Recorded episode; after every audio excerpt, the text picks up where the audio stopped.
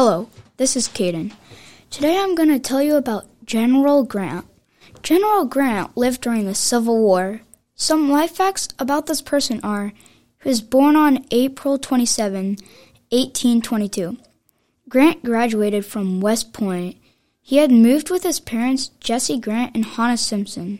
General Grant is known for commanding the victorious Union Army during the Civil War.